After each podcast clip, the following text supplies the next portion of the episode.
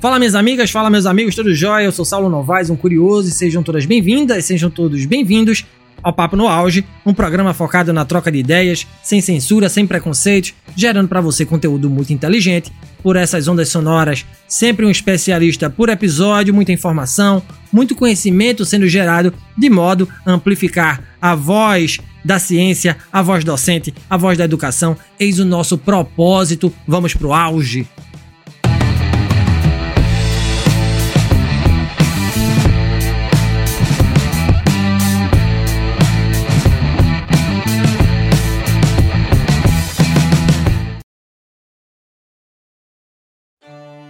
Últimos anos, temos presenciado uma série de transformações e debates em torno dos rumos do marxismo, do sindicalismo e do trabalho. A evolução tecnológica, a globalização e as mudanças nas relações de trabalho têm desafiado essas correntes ideológicas a se adaptarem e se reinventarem. Novas discussões surgem sobre a necessidade de repensar as estratégias de luta e organização buscando uma abordagem mais inclusiva e sustentável, capaz de enfrentar os desafios do mundo contemporâneo. Diante dessas novas perspectivas, emerge um cenário promissor de renovação e ressignificação desses movimentos, buscando construir uma sociedade mais justa e igualitária. Isso é de fato possível?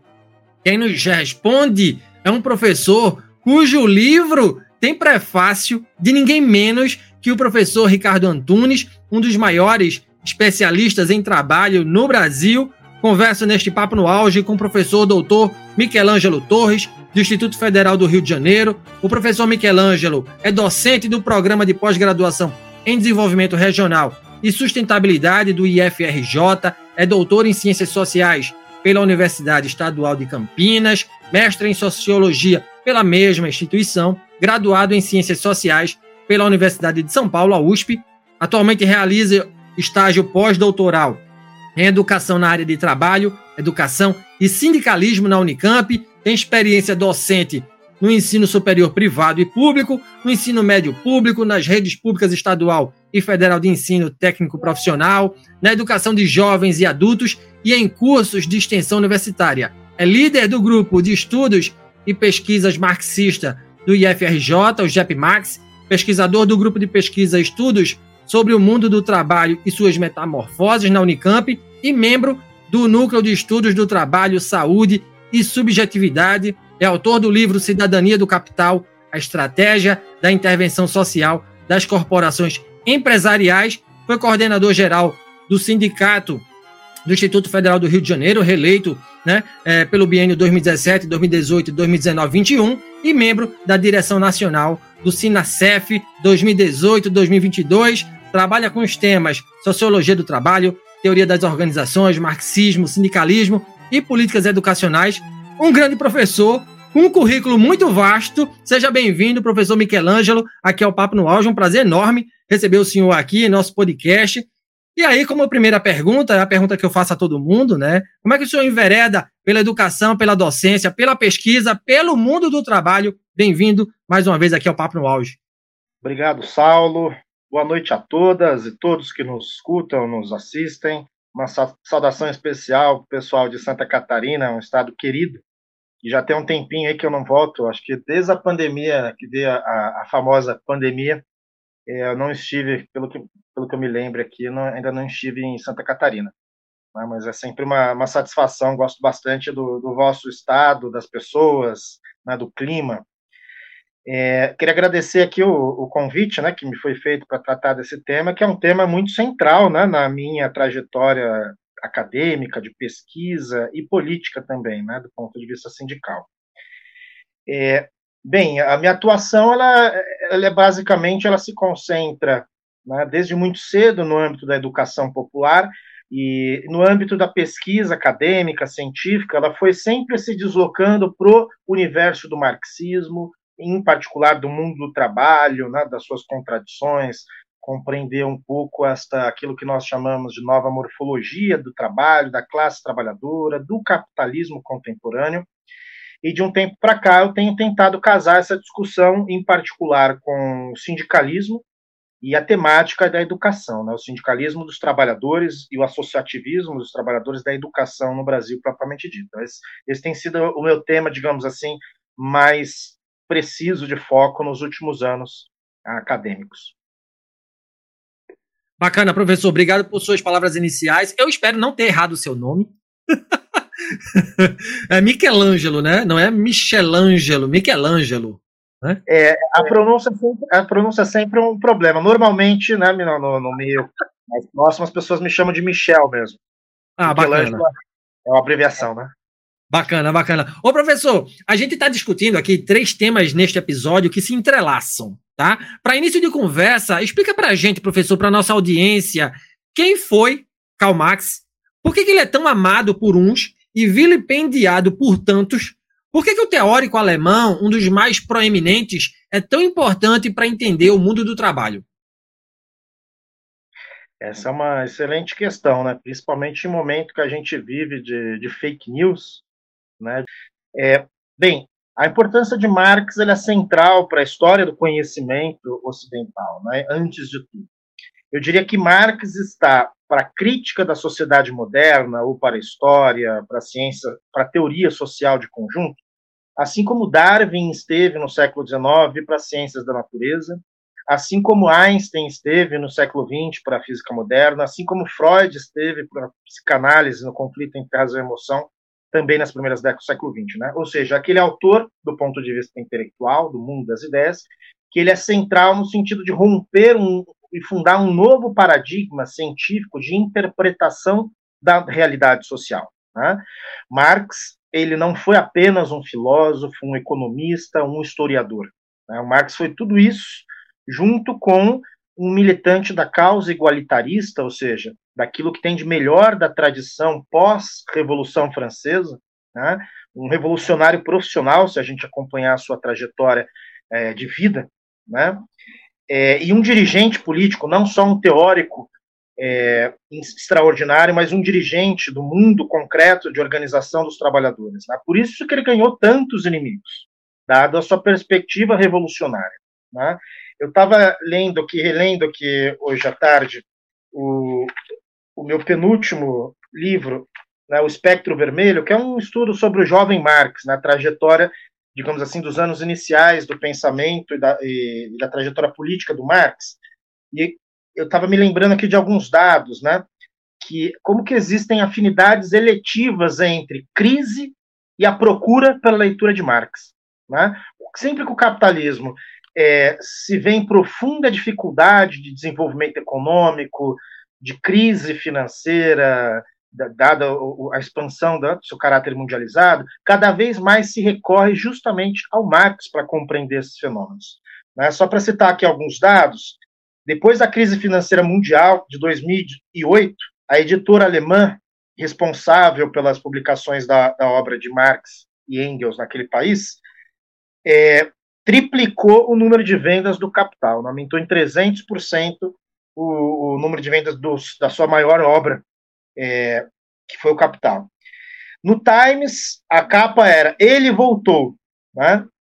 Em 98, 10 anos antes, na ocasião de 150 anos do Manifesto Comunista, o New York Times reconhecia o patrimônio de Marx ressurge depois de 150 anos. Por fim, último dado. Último acesso que eu tive na, é, da London School of Economics tem um, uma, uma, pesquisa de banco de dados acadêmico, do Google Acadêmicos, que pesquisa as maiores publicações no campo das ciências sociais, né? ou seja, as obras que são mais citadas pelas pesquisas das ciências sociais. E a obra de Marx figura no topo da lista, ainda hoje. Né? Então, Marx era, é, é, uma, é uma compreensão teórica muito grande, volumosa, digamos assim. Né? Marx não escreveu apenas o Manifesto Comunista, não escreveu apenas o Capital, que já seria de grande, de grande fôlego. Né? Só para vocês terem ideia, é, 140 anos após o seu falecimento, uma parte monumental dessa obra do Marx ainda hoje permanece inédita e inacessível aos seus pesquisadores, que sequer nos idiomas em que o Marx escrevia foram publicados.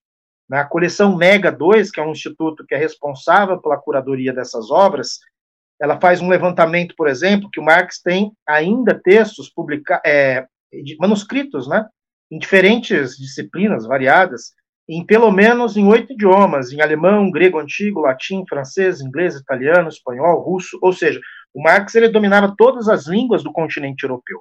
Né? Ele dizia que o domínio de um idioma é uma ferramenta na luta de classes. Portanto, fechando aqui a sua pergunta, Marx, sem dúvida alguma, é um grande, é o principal teórico da crítica da sociedade burguesa, né? ou seja, dos diagnósticos do capitalismo no seu tempo histórico, no século XIX, mas que ele se mantém atual para pensar a atualização, digamos assim, do marxismo, tendo em vista as transformações que o capitalismo contemporâneo sofreu e as expressões que ele tem no mundo do trabalho, né, que é um pouco aqui o, o, nosso tema. Mas fechando aqui, me lembro de um texto do Ítalo Calvino dizendo o que, que é um autor clássico. Né? Um clássico é aquele que, cuja leitura permanece né, é, atual, tem sempre algo a nos dizer. E toda vez que relemos esse clássico, nós fazemos novas descobertas. Certamente Marx é um desses autores vitais que conciliou a teoria crítica da realidade com um movimento de transformação dessa realidade. Por isso que ele é tão criticado, malquisto, digamos assim, pela aquela, aquela perspectiva né, que procura conservar e preservar a ordem. Muito bacana, professor. E tendo tanto a dizer, a minha próxima pergunta, e aproveitando o ensejo da sua última resposta, o senhor não acha que o discurso e a prática marxista não foram solapados por um capitalismo que precariza ainda mais o trabalho e o trabalhador, tendo como aliadas novas ferramentas tecnológicas de produtividade, saindo então o capital, portanto, vencedor ainda mais, professor? Esse é um tema que muito presente naquilo que nós chamamos de uma perspectiva liberal, né, que faz de leitura do marxismo. E aqui a gente precisa fazer um parênteses. É, a maioria dos autores clássicos, aqui eu estou falando de autores importantes, né? não estou falando daqueles que aparecem na televisão, os youtubers, né? É, que a gente está falando de, de, autores que têm fundamentação teórica né? no campo do, do liberalismo, que são vários. As principais críticas atribuídas ao marxismo não são propriamente a Marx. Né? Marx é um homem que morreu em 1883, final do século XIX qualquer projeção que venha do século XX e XXI, é, trata-se, portanto, de uma perspectiva anacrônica. Né? Para criticar Marx, nós temos que primeiro ler Marx. Né? Esse é o pressuposto. É, agora, dizer que o capitalismo venceu, como era uma tese consagrada no final dos anos 90, né? Franz Fukuyama, por exemplo, um autor clássico aí, neoliberal, né? É, outras perspectivas, adeus né, ao fim da classe trabalhadora, fim do proletariado, é, as novas tecnologias substituíram o trabalho humano. Bem, todas essas teses acho que caíram por terra, né? Basta ver as transformações profundas que ocorreram no mundo capitalista no contexto atual, que a gente percebe que Marx não explica tudo, mas é impossível compreender a realidade atual sem partir do pensamento de Marx. Eu daria aqui algumas pistas apenas para falar sobre crise financeira, sobre mundialização, financiarização, sobre dinheiro, sobre alienação, sobre trabalho, sobre tecnologia, inteligência artificial, como está na moda hoje. São temas que são consagrados do ponto de vista do estudo teórico nos textos fundamentais de Marx, né? E eu acho que as pistas fundamentais para compreender o mundo de hoje devem partir, repito, não se restringir, mas partir do, da contribuição teórico-crítica que Marx nos ofertou naquele contexto do século XIX, sempre procurando atualizar essa perspectiva para a compreensão dos novos fenômenos. Né? É, se a gente observar, portanto, é, o mundo de hoje, só para dar aqui algumas pistas, é, eu que sou da educação, né? Bem, não dá para compreender esse processo que a gente vem do avanço das novas tecnologias de informação, da digitalização, da educação à distância, as introduções das mudanças, por exemplo, no novo ensino médio, né? se a gente não compreende as mudanças no novo mundo do trabalho que foram processadas nas últimas décadas. Né? Essas mudanças que, por sua vez, que requerem um novo tipo de Estado e, por sua vez, um novo perfil de trabalhadores. Né? Daí a importância, por exemplo, que a educação tende a fazer, novas exigências para adequar currículo, o ensino, voltado para as chamadas competências e habilidades pessoais, que nada mais são do que um preparo ali gerado de uma atividade profissional voltada para o mercado de trabalho destituído de direitos. Ora, Marx é mais do que fundamental para a gente compreender este novo fenômeno.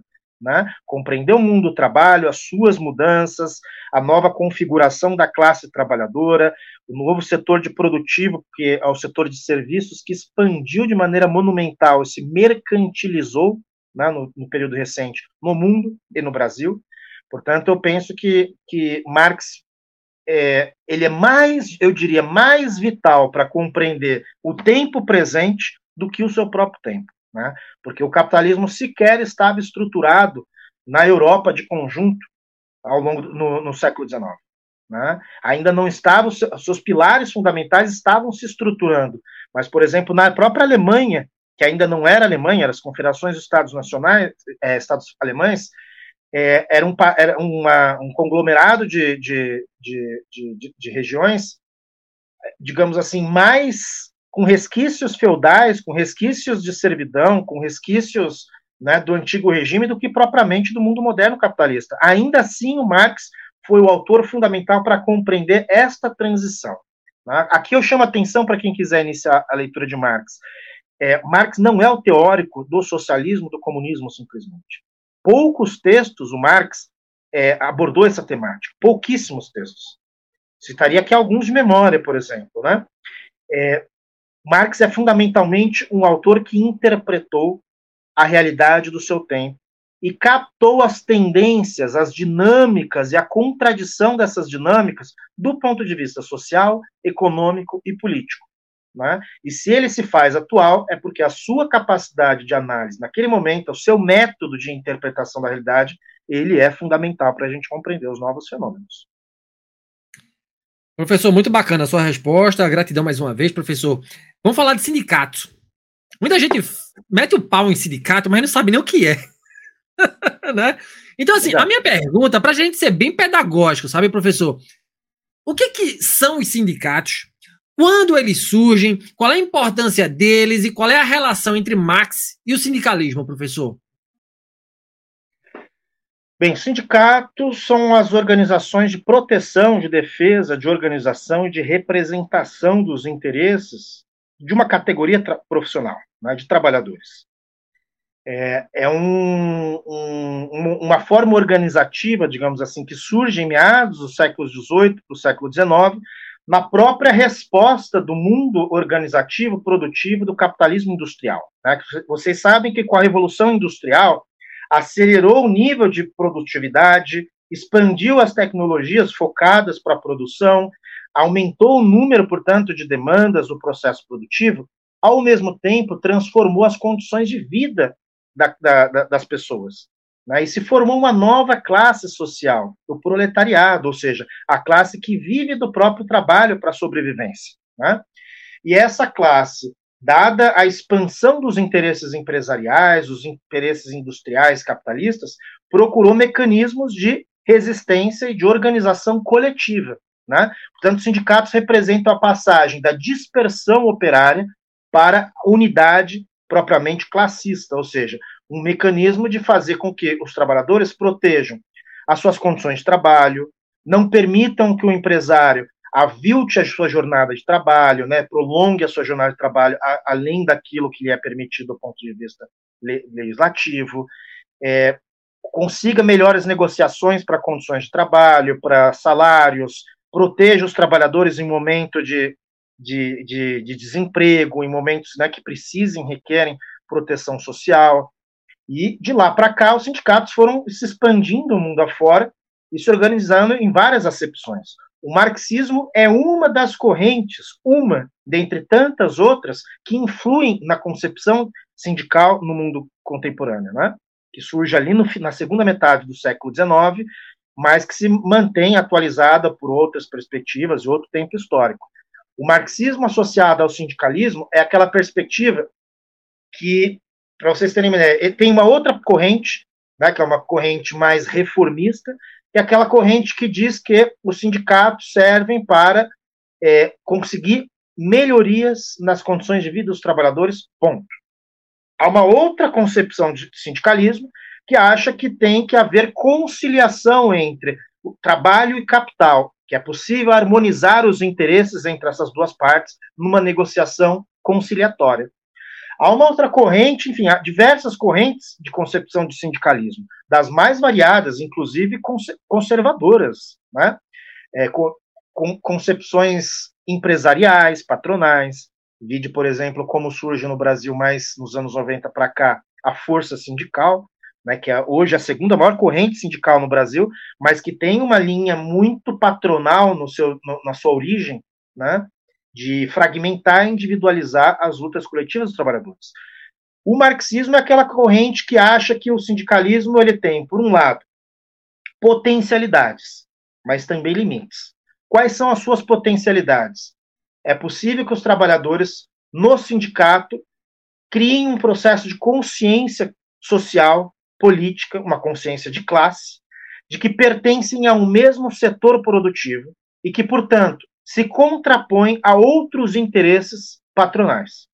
E, portanto, se organizando, podem criar uma solidariedade, uma consciência de classe capaz de garantir os seus objetivos, atingir os, seus resultados, eh, melhorar as condições de vida e assim por diante. Isso é muito positivo. Né? Se a gente for ver em perspectiva histórica, 90 e poucos por cento dos direitos trabalhistas que nós temos, embora muitos deles tenham sido solapados de 2017 para cá com a reforma trabalhista, mas em termos históricos, a maioria dos direitos sociais e trabalhistas da história, todos eles foram conquistados pelo movimento sindical. Vou citar algumas coisas: férias remuneradas, 13 terceiro salário, é, descanso semanal remunerado, insalubridade, enfim, uma série de questões que alguma, uma parte significativa da classe trabalhadora mundial brasileira tem acesso. Né? Isso é conquista da classe trabalhadora. É, mas quais são os, os, limites do sindicalismo segundo o marxismo? Os limites é que o sindicalismo ele é uma luta é, corporativa é uma luta que não pode ficar presa a um segmento da classe. Por exemplo, os professores não devem apenas, exclusivamente, lutar pelos seus próprios interesses. É importante que os professores, por exemplo, é, num processo de greve, num processo de mobilização, defendam as suas pautas específicas, né? mas é importante que eles se associem numa perspectiva universal com interesses do conjunto da classe trabalhadora dos metroviários, dos trabalhadores de limpeza urbana, dos trabalhadores, enfim, das mais variadas é, totalidades, que são também homens e mulheres que vivem do seu próprio salário para sobrevivência. Então, o sindicato ele pode ser uma ferramenta de construção de uma luta de emancipação da exploração do trabalho sobre o capital. Né? Ele pode ser uma ferramenta, ele não é. Né? Os limites é que o sindicalismo ele atua dentro da ordem do capitalismo. Para nós marxistas, a gente tem que impulsionar essa luta para que ela vá para além do capitalismo, para além do mundo do trabalho, para além do mundo da exploração do, do, do trabalho sobre o capital.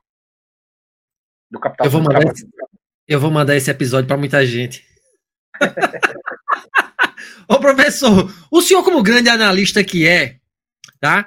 É, pergunto, Será que os sindicatos têm a força e o peso de outrora, e aí eu me refiro sobremaneira ao Brasil? Para onde aponta a união, a unificação dos interesses dos trabalhadores em sindicatos? Quais são os maiores desafios hoje do sindicalismo? Bem, é, eu vou dar aqui alguns dados mais recentes aqui. É, se a gente pegar, por exemplo, o balanço das greves no Brasil, 2021 é, 88% das greves, das paralisações no local de trabalho, organizadas, portanto, pelo conjunto dos sindicatos, dos trabalhadores organizados no Brasil, 88% foram greves defensivas. Que são greves defensivas? Não são greves ofensivas. Qual a diferença disso? Nos anos 80, por exemplo, nós vimos um crescimento exponencial do sindicalismo brasileiro. Os sindicatos no Brasil eram os sindicatos que mais faziam greve no mundo, para se ter ideia. Né? É uma explosão de números de paralisações, de arrancar melhorias de condições trabalhistas, aumento salarial, a, a, própria redemocratização do Brasil sob regime ditatorial foi, em certa medida, impulsionada pelo movimento sindical, chamado Novo Sindicalismo, né, que surgiu no final dos anos 70 e explodiu ao longo da década de 80. É, Lula, por exemplo, é uma figura né, que surge nesse contexto. Lula era em 77, 78, era presidente do Sindicato dos Metalúrgicos, né, é, daqui da região do ABC em São Paulo, em, em São Bernardo. É, então eu dizia que é, o que aconteceu com os sindicatos de 40 anos para cá, que é justamente aquela fala que você, Saulo, colocou no início aqui da nossa conversa, né? Os sindicatos estão desacreditados. Né? Eu, por exemplo, se eu disser para as pessoas que eu sou sindicalista, né, eu já fui dirigente sindical do meu sindicato estadual, do meu sindicato nacional, né? seguidas vezes, se eu disser para as pessoas, em geral, as pessoas vão me olhar com, com maus olhos, né? que é bandido, ladrão, vagabundo, é isso, é aquilo. Né? É, o que, que aconteceu com o movimento sindical que perdeu essa credibilidade, essa representatividade que entrou em crise, né? Nesse período. É preciso que a gente estude esse período para a gente compreender, portanto, os desafios do sindicalismo hoje. Portanto, se as greves dos anos 80, por exemplo, eram greves de expansão de direitos, né, e nós tivemos também muitas delas nos anos 90, nos anos 2000, de aumento salarial, conquistas de novos direitos, repito, as greves do período recente são defensivas, são greves por permanência de direitos, pela não retirada daquilo que nós já temos. Perceba que não é para conquistar algo, é para não deixar retirar. Veja o momento defensivo que o movimento sindical vivencia no Brasil, pelo menos né, do golpe de 2015 e 2016 para cá. Isso se expandiu com o governo federal anterior. Né? É, portanto, a gente observa que o sindicalismo ele precisa se renovar, precisa se reconectar com as bases de trabalhadores e compreender quem é a classe trabalhadora hoje. A classe trabalhadora hoje não é mais exclusivamente, ela é também, mas não apenas, aquela classe trabalhadora tradicional do Fordismo do século XX, que é o trabalhador operário dotado de direitos, com proteção social, que trabalha na mesma empresa por 30, 40 anos, se aposenta, goza da, dos direitos de proteção social, de uma legislação social protetora do trabalho. Não.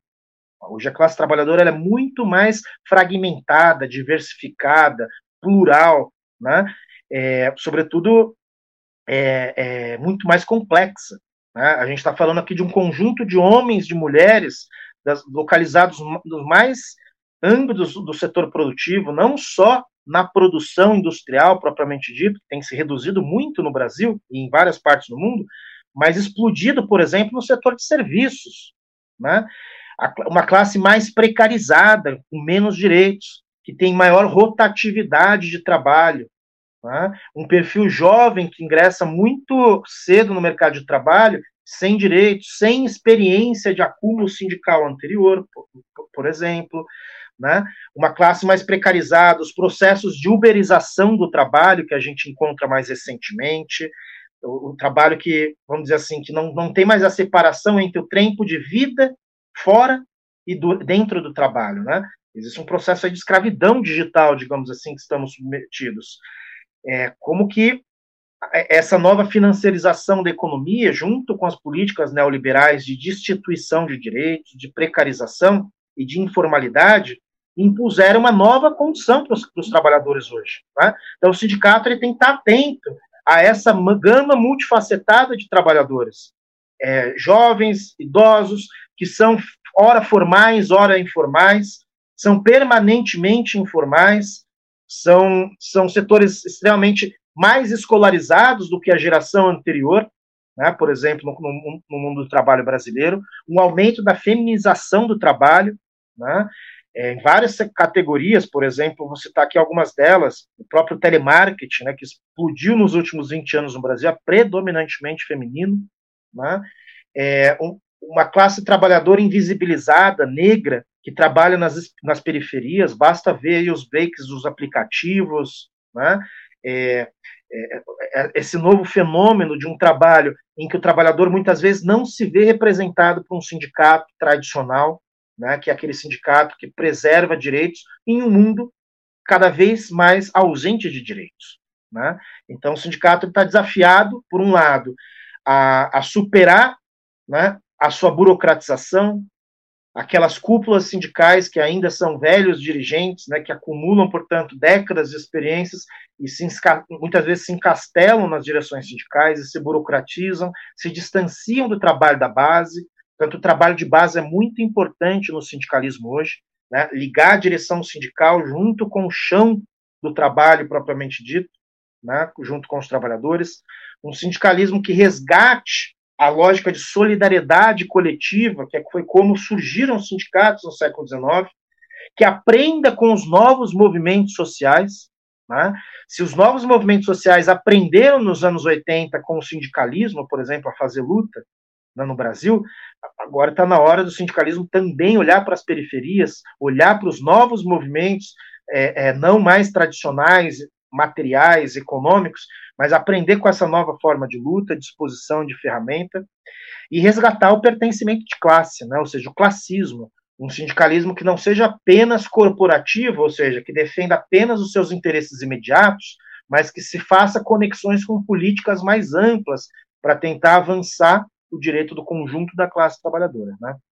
Acho que, é, digamos assim, se a ordem do capital em outros momentos foi conciliar os interesses do capital com o trabalho, hoje ela está na ordem de devastar o trabalho. Né? Enquanto houver sindicalismo, haverá resistência e luta pela, num movimento contrário.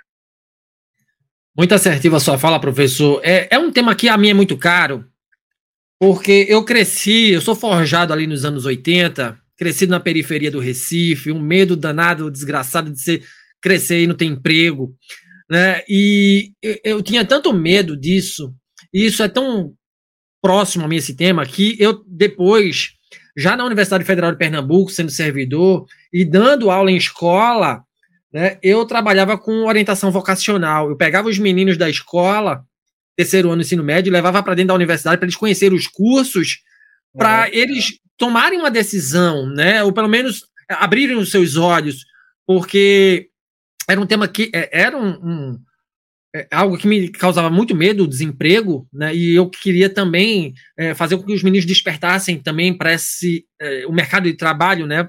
Para que eles é, se colocassem, tá? Na, nas suas decisões laborais.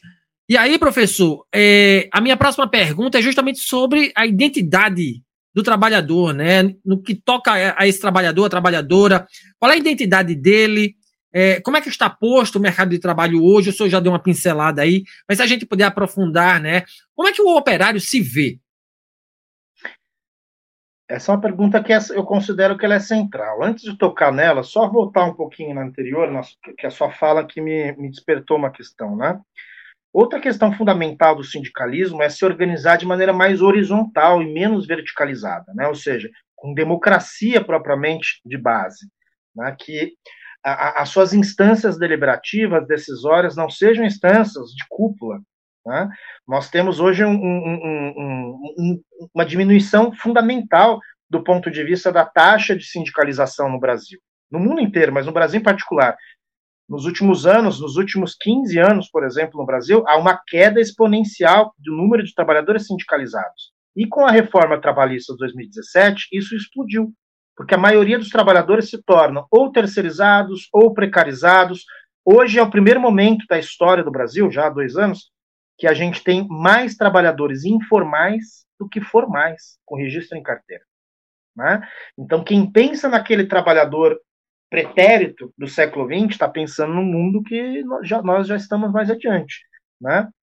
É, nós temos, por exemplo, hoje cerca de 11.500 sindicatos no Brasil.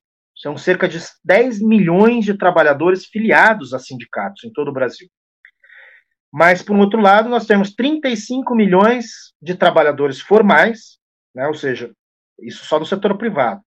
Se a gente for pegar os servidores públicos, nós temos mais 12 milhões de trabalhadores de serviço público, mas ao mesmo tempo nós temos quase 40 milhões de trabalhadores informais, que não têm direitos, não têm vínculo trabalhista, são prestadores de serviço. Daí o ideário, né, que o capital sempre procura é, se beneficiar de empreendedorismo, de autônomo, de trabalhador de si próprio e outras nomenclaturas que o capital se, se contor, contor, é, se contorce, né, vilupeia para tentar lubridiar a consciência dos trabalhadores.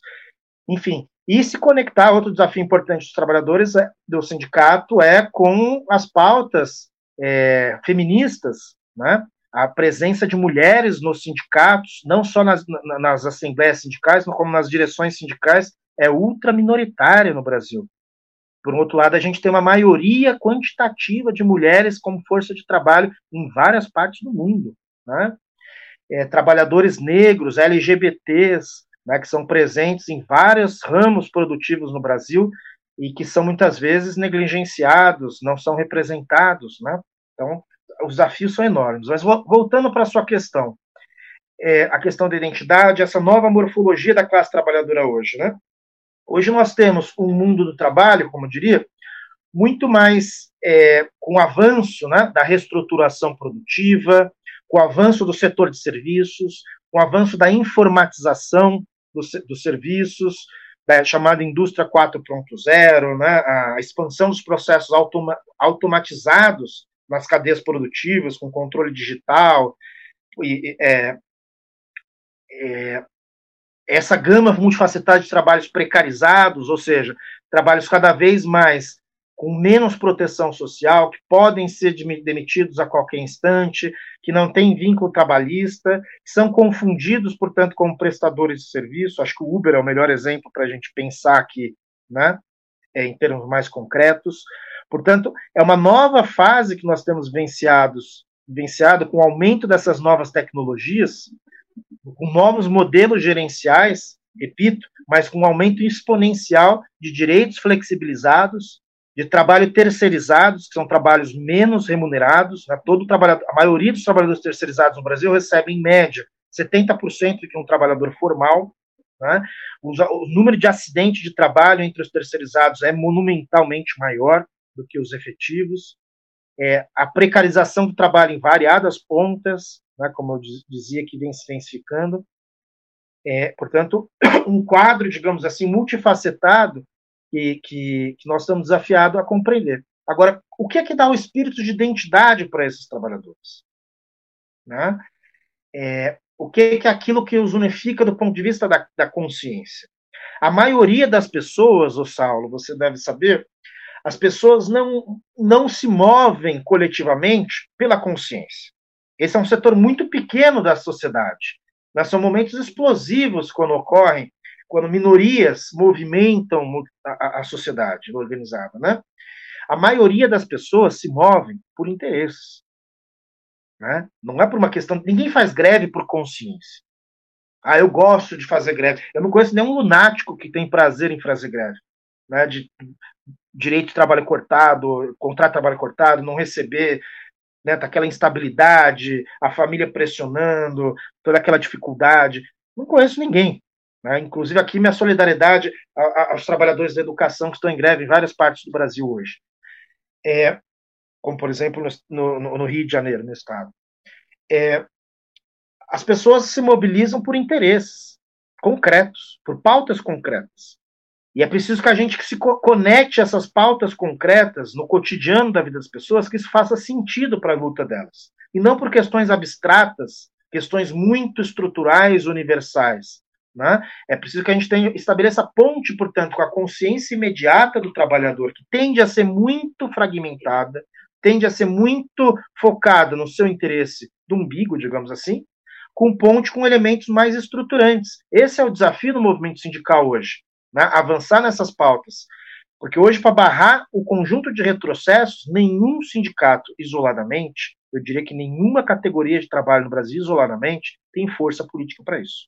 Né? É um movimento de estabelecer uma fre frentes, ou seja, unidades de espaços de ação né, em defesa de preservação de direitos espaços, portanto, coletivos de unificação de categorias, de pautas, de trabalhadores organizados, não organizados, de trabalhadores de diferentes categorias, setores, é, funcionários públicos das mais variadas segmentos, trabalhadores do setor privado, né? ou seja, por, por, se o passado divergia a classe trabalhadora, eu acho que o futuro tende a unificá-la em torno de uma bandeira comum. Né? Ou seja, O desafio do sindicalismo hoje são levantar bandeiras comuns aos trabalhadores e não aquilo que os diferencia e os fragmenta. Né? Esse é um desafio muito forte e para forjar esse processo de identidade, de consciência dos trabalhadores é um processo muito difícil, né? Porque por outro lado há uma avalanche, né? Hoje, por exemplo, literatura, qual é a literatura mais vendida no Brasil? Já parou para observar, Sal? Se a gente vai em rodoviária, transporte público, é, avião, a, a, as pessoas quando estão lendo, estão lendo o quê? Né? Ou, é, ou é a Bíblia ou é autoajuda. A autoajuda nada mais é do que o ideário neoliberal. É aquela ideia de que a saída para os problemas sociais e coletivos é sua. É uma saída individual. É você que não sabe como fazer amigos influenciar pessoas. É você que não sabe os 10 passos para se tornar um milionário. É você que não sabe como que o executivo, blá blá blá blá blá, por que, que as mulheres fazem amor e os homens fazem sexo. E tantas outras né, aberrações que a gente vê dessas best-sellers que dialogam com a consciência fragmentada, individualista, que o neoliberalismo explorou muito bem, obrigado, nesse último período. Né? Com esse ideário da individualização, da fragmentação, de que as coisas coletivas não prestam, o que presta é aquilo que é privado, não público, aquilo que é individual. Né? É, portanto, essa identidade que o trabalhador tende a ter, muito mais com o universo empresarial, que estimula as metas, a competitividade, com um discurso do quê? De trabalho em equipe, de solidariedade, né? De envolvimento, quando, na verdade, os me novos mecanismos gerencialistas ou gerenciais no mundo do trabalho, eles estimulam justamente a, a, concorrência entre os trabalhadores, a individualização dos processos de trabalho e, por que não dizer, formas de adoecimento, como assédio, sofrimento, é, mal-estar no, no mundo do trabalho, depressão, no limite o suicídio. Né? É, portanto, o mundo do trabalho, nesse novo perfil gerencialista que se expressa, se expressa sob ideia neoliberal, ele é fundamentalmente antissindical, né? tem que atacar os instrumentos coletivos dos trabalhadores do ponto de vista prático-político, mas também no ideário ideológico. Né? Portanto, é, político é tudo vagabundo, sindicalista é tudo bandido, né? A saída é você se deixar se envolver pela empresa, vestir a camisa da empresa, suar com a empresa, com o ideário, né, cada vez mais ser um trabalhador polivalente, multifuncional, proativo, né, que é aquilo que, vamos dizer assim, a subjetividade da empresa hoje moderna, fluida, flexível, capitalista, ela, ela exige cada vez mais um trabalhador multitarefas que se desdobre em várias é, flexibilidades de horário, de formas de remuneração, para se adequar às exigências do mercado. Porque a vida se tornou, sobre a lógica empresarial e neoliberal, a vida se torna uma empresa. O mundo se torna uma empresa que se busca eficiência, busca, portanto, individualização, concorrência, competitividade, o lucro individual, né, e nas próprias relações humanas subjetivas. O capitalismo do século XXI, volta aqui minha fala inicial, Marx é mais presente hoje do que no século XIX. Porque isso não existia no tempo do Marx. Existiam formas embrionárias. Né? Essa nova subjetividade, esse novo engajamento estimulado de um trabalhador cada vez menos destituído de autenticidade e cada vez mais deformado pelo ideário competitivo da empresa moderna, é, ela é recente. Conversava aqui recentemente com uma professora aqui de São Paulo, trabalha há, há décadas numa, numa, numa instituição particular de ensino, dedicou, portanto, a sua vida, a sua carreira, né? E ela está vendo todos os colegas adoecerem ou serem demitidos, né? E quer dizer, cadê aquele espírito de que a empresa é sua casa, é sua família? Esse é um ideário para tentar, tentar estimular, engajar o trabalhador para se enquadrar um novo perfil de trabalhador, exigido por um mercado de trabalho altamente competitivo e um desemprego estrutural aberto. Né? Então, cada vez mais é necessário se resgatar, digamos assim, as formas coletivas dos trabalhadores. A principal proteção e ferramenta de luta, não é a única, mas a principal de defesa dos direitos dos trabalhadores, ainda é o sindicalismo. E nós não descartamos uma ferramenta quando nós não temos uma melhor. Né? Eu não sou daqueles, por mais que seja um crítico ao sindicalismo atual e identifico a crise que o sindicalismo vive, eu não sou daqueles que dizem que o sindicalismo está superado. Eu sou daqueles que é preciso resgatar, re, reestruturar né, e, e reformular a pauta sindical para uma nova realidade conectada às exigências do século XXI, que, repito, é muito mais dinâmico, complexo, fragmentado e diversificado.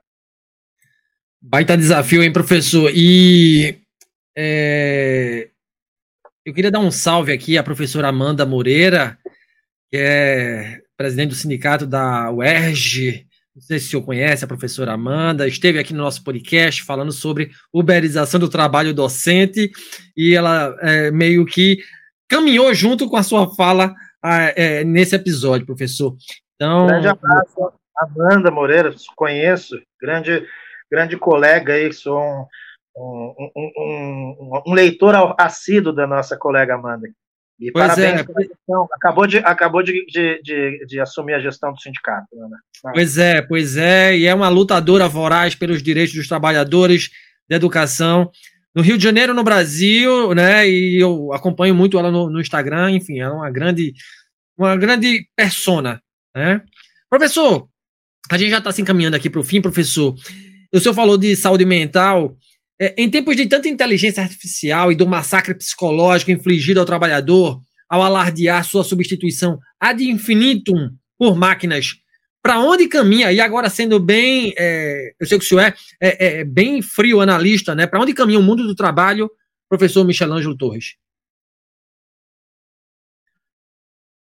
Bem, esse é um, inclusive, é um, uma pergunta que é de um projeto de pesquisa de décadas né, do qual eu me integro é, de maneira mais ativa alguns anos atrás, mas, digamos assim, hoje de maneira mais autônoma, que é o grupo de pesquisa do Ricardo Antunes. Né? A pergunta é justamente essa: para onde vai o mundo do trabalho? Né? Que é meu, meu grande, uma das grandes referências que eu tenho, né? inclusive meu, meu orientador de, de mestrado e que tenho certeza que a Amanda aí conhece muito bem, trabalha aí próximo, é esse aí é o da uberização, né? Exatamente. É, bem, o mundo do trabalho sempre teve conectado, digamos assim, é, as questões mais estruturais, as mudanças estruturais do mundo capitalista. Se a gente for pensar, por exemplo, alguma, algumas fases né, que o mundo do trabalho se estruturou no capitalismo. Primeiro, a gente poderia remeter, por exemplo, à transição do 19, do 18 para o 19, né, do século 18 e 19, com o advento da grande revolução industrial. Independente das suas fases, como alguns autores gostam de classificar, vou chamar aqui do conjunto da revolução industrial, que acelerou e modificou profundamente né, é, mudanças produtivas, é, científicas e organizacionais, mas, ao mesmo tempo, é, profundas mudanças sociais né, no quadro da sociedade burguesa moderna. Se a gente for ver uma segunda fase, e portanto o mundo do trabalho se estruturou de uma tal forma da ausência de direitos para as primeiras formas de regulamentação da força de trabalho. As primeiras legislações trabalhistas, os primeiros movimentos sindicais, as primeiras políticas sociais né, protetoras do trabalho, as primeiras legislações, as primeiras conquistas, é, tentando cada vez mais, vamos dizer assim, impedir com que a sanha incontrolável e incorrigível do capital pudesse esfacelar os trabalhadores. Só para se ter ideia, quem é mais jovem aqui, ou quem nunca estudou essa perspectiva, é, nós estamos falando, por exemplo, na Inglaterra, onde havia o auge desse processo, os trabalhadores trabalhavam cerca de 16 a 18 horas de trabalho por dia. Né? A primeira legislação de redução do trabalhador da força de trabalho infantil na França, para se ter ideia, reduziu o trabalho infantil para até 12 horas por dia. Vejam que, que absurdo. Né? Portanto, nós tivemos uma fase, digamos assim, de aumento de proteção social, aumento de reformas no capitalismo, depois demos um salto nas primeiras décadas do século XX, da indústria automotiva desse início de século, né, onde o Fordismo, o paradigma taylorista Fordista, ele é central. Né?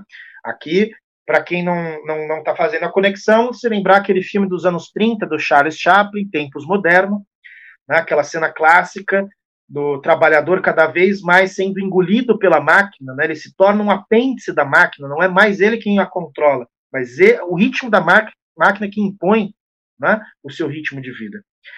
É, e é um trabalhador cada vez mais que vai conquistando, por um certo sentido, é, é, é, determinados direitos em algumas, alguns setores do capitalismo de proteção social mais centrais, chamado de estado de bem-estar social, welfare state, que o Brasil nunca teve, bom dizer.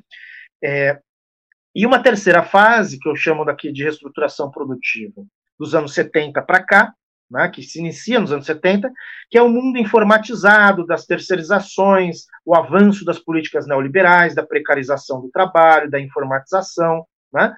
Eu diria que neste momento, é, talvez nós estamos adentrando numa quarta fase do mundo do trabalho. Né? A gente precisa de muita pesquisa, a gente precisa avançar nessas leituras estruturais, mas a gente talvez esteja entrando numa quarta fase do mundo do trabalho é um mundo do trabalho que se aproxima à sua primeira fase pretérita. No caso brasileiro, para fazer uma conexão mais, mais simples, a, a legislação social protetora do trabalho hoje, ela regride ao início do Brasil República, a chamada República Velha, antes dos anos 30. Né? Então, quer dizer, nós estamos vivenciando um ponto de vista de proteção dos direitos sociais dos trabalhadores pretérito muito similares à lógica da Revolução Industrial. Né? Se a gente pegar, por exemplo, esse aumento do trabalho informatizado, as plataformas digitais, mesmo aquilo que a gente acha na indústria, que não existe, a indústria 4.0, né, que esses processos produtivos automatizados em toda a cadeia produtiva, ele elimina força de trabalho. Né? Ele elimina em que sentido? Esse era o mito de que as, a informatização das coisas iria liberar o tempo de vida dos trabalhadores. Pelo contrário, cada vez mais substitui força de trabalho humana e precariza a força de trabalho que permanece viva no espaço fabril, né, com controle digitalizado, ampliação das máquinas, da informatização, da internet das coisas, né? ou seja, é, para onde caminha esse mundo do trabalho, ele tem tendências. A gente não pode dizer para onde ele vai. Mas toda tendência tem contratendências. Vai depender de como os trabalhadores vão se organizar. Por exemplo, nessa primeira fase da Revolução Industrial, se não houvesse uma contratendência para impedir a expansão incessante de prolongar a jornada de trabalho, de intensificar o ritmo de trabalho, os trabalhadores adoeceriam, os trabalhadores seriam eliminados. É o sonho né, do, do empresariado, eliminar a, a, a, o gasto de produção. Que trabalhador para a empresa é gasto produtivo não é investimento, né? É, seria eliminar. Só que o Estado não permite isso. A legislação social, o avanço das pautas sociais, fruto do movimento de luta da classe trabalhadora, dentre elas o sindicalismo, não permitiu isso. E hoje, portanto, o papel número um do avanço do, desse universo do capital é desestruturar os setores organizados da classe trabalhadora. É impor uma derrota histórica que significa não permitir que os trabalhadores se organizem com a mesma força nas próximas décadas no Brasil e no mundo. Asiatizar as relações de trabalho no Brasil. Né? É, portanto, cada vez mais não permitir a resistência a esse processo, a crítica, a contra-leitura, formas organizacionais de luta em defesa de direitos. Pelo contrário, né? se a gente observa, por exemplo, os, os dados da Justiça do Trabalho no Brasil, nos últimos quatro, cinco anos, tem reduzido pela metade o acesso de trabalhadores recorrendo à justiça do trabalho. Por quê? Com a reforma trabalhista, ficou algo oneroso. O trabalhador agora tem custos para na justiça do trabalho. E se ele perder a ação, é ele que paga. Né? Portanto, quer dizer, cada vez mais o ataque ele se dá pela legislação, pela flexibilização da legislação, os mecanismos de defesa jurídicos dos trabalhadores e, sobretudo, os setores organizados da classe trabalhadora e seus mecanismos subjetivos. Por isso que é muito importante que a gente olhe com atenção esses espaços e pensar que mundo do trabalho é, é, que, que mundo do trabalho não é só máquinas, mundo do trabalho não é só lucros, mundo do trabalho é fundamentalmente trabalhadores. Né? Sociedade sem trabalhadores não existe, empresa sem trabalhadores não existe, Estado e governo sem trabalhadores não existe. Essa deveria ser a nossa preocupação fundamental, é, independente de ideologias, independente de perspectivas políticas, mas de, no, no espírito de solidariedade e de preservação né, da, da, da, dos nossos direitos, e eu diria mais do que isso, preservação ecológica e ambiental. Né, que essa é uma pauta que a, de, a era da destrutibilidade do capitalismo ela se impõe de tal forma que a própria espécie humana se vê em possibilidade de destruição pelo seu próprio mecanismo de produção destrutiva. Isso é, isso é impensável em qualquer regime do mundo, em qualquer época histórica, né, em que uma espécie seria possível colocar a humanidade em possibilidade de, de eliminação é, ambiental, ecológica, física. Né? De fato, o mundo do capital ele não tem possibilidade de se sustentar é, do ponto de vista objetivo, do ponto de vista subjetivo. É necessário uma reformulação da forma de organização, não só dentro do trabalho, mas fora do trabalho, de novas relações pautadas pela solidariedade, pela coletividade, pelo espírito de república, ou seja, da res pública, aquilo que é público e não mercantilizado, mas que é essencial para a vida humana. Né? Se a gente preservar aqui os serviços essenciais, por exemplo, a saúde, a educação, que na pandemia se demonstraram tão importantes, né? a importância do SUS, não haveria, por exemplo, a, a contenção do, do, da, da pandemia no Brasil, o avanço das vacinas, das pesquisas. Né? Então, são serviços que precisam ser desmercantilizados, e para isso é uma luta dos trabalhadores organizados, mas também é uma luta de consciência no conjunto da sociedade civil. Ela é ideológica, ela é política, né? mas ela, também ela engloba essa totalidade de relações sociais. E o marxismo, voltando aqui ó, ao tema central da nossa conversa, ele não é a única mas ainda é a ferramenta principal do ponto de vista teórico, organizativo, para se pensar, um, para fazer a crítica deste mundo que nós vivemos e se vislumbrar um outro mundo possível, viável, não pautado pela lógica da exploração do trabalho, sobre, do capital sobre o trabalho e dos homens sobre os próprios homens. Sensacional, professor. E como última pergunta, é, se vivo fosse Karl Marx, Sendo um analista deste tempo, qual seria a visão do alemão sobre a organização do trabalho e a organização do trabalhador? Será que ele ia querer regressar ao século XIX, professor? Olha, eu faço uma brincadeira. É, você sabe que eu estou com um projeto, ele foi abandonado porque era um projeto de escrever uma peça de teatro. Depois ele se tornou um, um, um documentário. Mas o cineasta, enfim, a, a, o ano passado ele faleceu e eu abandonei esse projeto. Qualquer dia eu retomo. Que era como seria o Marx voltando em 2023 no Brasil. O que, que ele teria a nos dizer? É claro que aqui é uma, imaginação, um mecanismo que não é científico, não é uma brincadeira que a gente faz. Né? Todo autor é, é, é, ele é, é do seu próprio, ele está digamos assim, imerso no seu próprio tempo histórico, nas suas próprias questões. O Marx é um gênio, mas não, é um, não foi um gênio que brotou de paraquedas.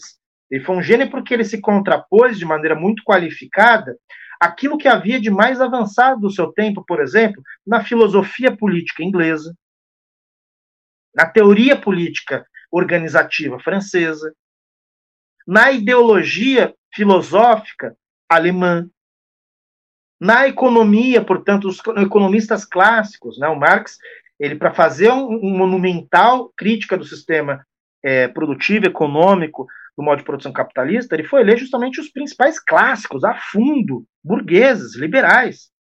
Né? Conhecia Adam Smith, David Ricardo, dentre tantos outros, melhor que os próprios liberais. Então, Marx hoje certamente, vamos assim, nos inspira para se trazer um legado dele, é, a pensar o que é que nós temos hoje das principais correntes interpretativas do nosso tempo. Né? Tanto no âmbito libertário, digamos assim, mais humanizado, quanto no âmbito conservador ou até mesmo reacionário. Né? Primeiro ponto é uma agenda de pesquisa que dialogue com aquilo que é mais, digamos assim, influente e dominante né, do ponto de vista qualitativo, na teoria e na produção ideológica, científica da realidade. Né? Segundo, eu acho que eu tenho pistas aqui para dizer que o Marx talvez estaria muito atento né, ao processo de expansão e degeneração da crise mundial do capitalismo e dessas novas formas que se impõem no mundo do trabalho, né, dentro da empresa, mas fora da empresa, né, nas relações humanas propriamente dito. O próprio Capital tem capítulos belíssimos, como o processo de trabalho, por exemplo, transforma as relações sociais humanas. Tem um texto do Engels que eu acho belíssimo, de 40, 1845, chamado A Situação da Classe Trabalhadora na Inglaterra, que praticamente ele apresenta para o Marx quem que é, em termos concretos, a classe trabalhadora. Né? É, ele tem passagens como que percebendo, portanto, mudanças de solidariedade, de sociabilidade, como que a, a, a dinâmica da grande cidade se impõe sobre a subjetividade humana, a urbanização, a temática urbana, é, a questão de moradia, a questão da criminalidade, enfim, são temáticas que, quando a gente fala mundo do trabalho, a gente não está se referindo apenas ao labor, ao universo produtivo, né, ao âmbito dentro empresarial, ou de serviços, ou na fábrica e etc. O mundo do trabalho é a totalidade das relações que se estruturam sobre a lógica do capital, né, que, repito, certamente é muito mais complexo do que o tempo de Marx, mas estamos longe de compreender esse processo se a gente, pelo menos, não tangenciar a nossa análise com Marx. Do meu lado, da minha perspectiva, é, não apenas tangenciá-la, mas sim incorporá-la na sua perspectiva de análise propriamente dita. Sensacional, que baita, que baita aula, meus amigos, minhas amigas, e chegamos ao fim do Papo no Auge de hoje. Eu conversei com o professor Dr. Michelangelo Torres, docente do Instituto Federal do Rio de Janeiro, um papo de alto nível, com um professor de alto nível. Professor Michelangelo, uma honra poder conversar com o senhor sobre temas tão importantes e atuais. Gratidão, gratidão, gratidão, professor. Imagina, eu que agradeço, Saulo, aqui o convite né, vamos divulgar iniciativas como essas, porque não é só né, na televisão, não é só nos grandes meios de comunicação de massa que a gente faz disputa ideológica. É em todas as esferas midiáticas, contra-midiáticas, e acho que a internet ela tem vários aspectos né, que a gente precisa rever, mas também expandir algumas das suas potencialidades, e, por exemplo, essa iniciativa que vocês fazem aqui no podcast. Agradecer a todos e todos aí, podem contar comigo sempre que necessário. Valeu, professor, valeu, valeu.